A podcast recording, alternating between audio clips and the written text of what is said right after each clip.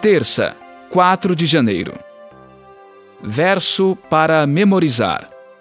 Ora, o essencial das coisas que estamos dizendo é que temos tal sumo sacerdote, que se assentou à direita do trono da majestade nos céus. Hebreus 8:1. Jesus é o nosso campeão. Ouça 1 Samuel 8, 19 e 20. Porém, o povo não atendeu à voz de Samuel e disse: Não, queremos um rei sobre nós.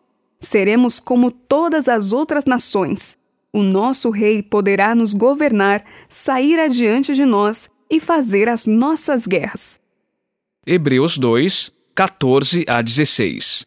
Visto, pois, que os filhos têm participação comum de carne e sangue, também Jesus, igualmente, participou dessas coisas, para que, por sua morte, destruísse aquele que tem o poder da morte, a saber, o diabo, e livrasse todos os que, pelo pavor da morte, estavam sujeitos à escravidão por toda a vida.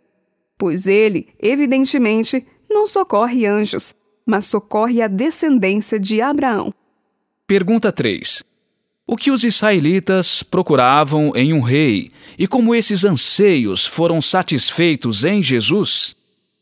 Os israelitas queriam um rei para ser seu juiz e líder na batalha porque se esqueceram de que Deus era seu rei. A restauração completa do governo de Deus sobre seu povo aconteceu com Jesus. Como nosso rei, Jesus nos lidera na batalha contra o inimigo. Hebreus 2, 14 a 16 descreve Jesus como campeão dos fracos seres humanos. Cristo enfrenta e derrota o diabo em um combate solo e nos livra da escravidão. Essa descrição lembra a batalha entre Davi e Golias. Depois de ungido rei, Davi salvou seus irmãos da escravidão ao derrotar Golias. Os termos do combate determinavam que o vencedor e escravizaria o povo da outra parte. Assim, Davi foi o campeão de Israel.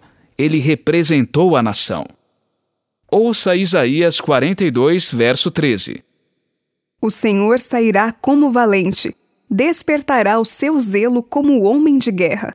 Clamará, lançará forte grito de guerra e mostrará sua força contra os seus inimigos. Isaías 59, de 15 a 20. Sim, a verdade sumiu, e quem se desvia do mal é tratado como presa. O Senhor viu isso e desaprovou o fato de não haver justiça. Viu que não havia ninguém e maravilhou-se de que não houvesse um intercessor. Por isso, o seu próprio braço lhe trouxe a salvação, e a sua própria justiça foi o seu apoio. Vestiu-se da justiça como de uma couraça e pôs o capacete da salvação na cabeça. Pôs sobre si a veste da vingança e se cobriu de zelo, como de um manto. Segundo as obras deles, assim retribuirá. Aos seus adversários, furor. Aos seus inimigos, o que merecem.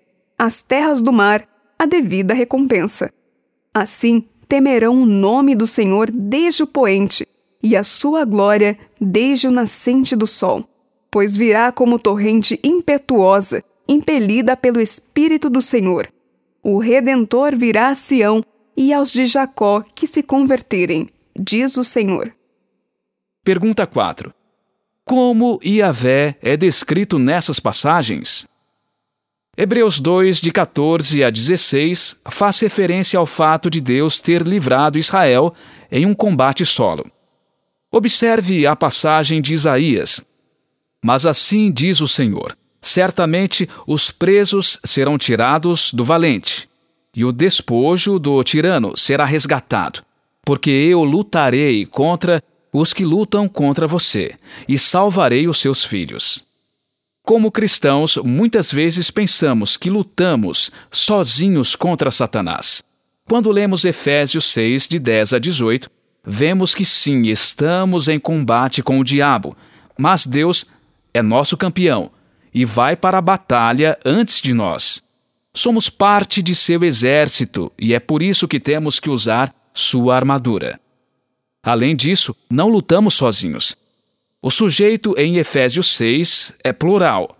Nós, como igreja, pegamos a armadura e lutamos juntos atrás de nosso campeão, o próprio Deus. O que significa vestir a armadura de Deus?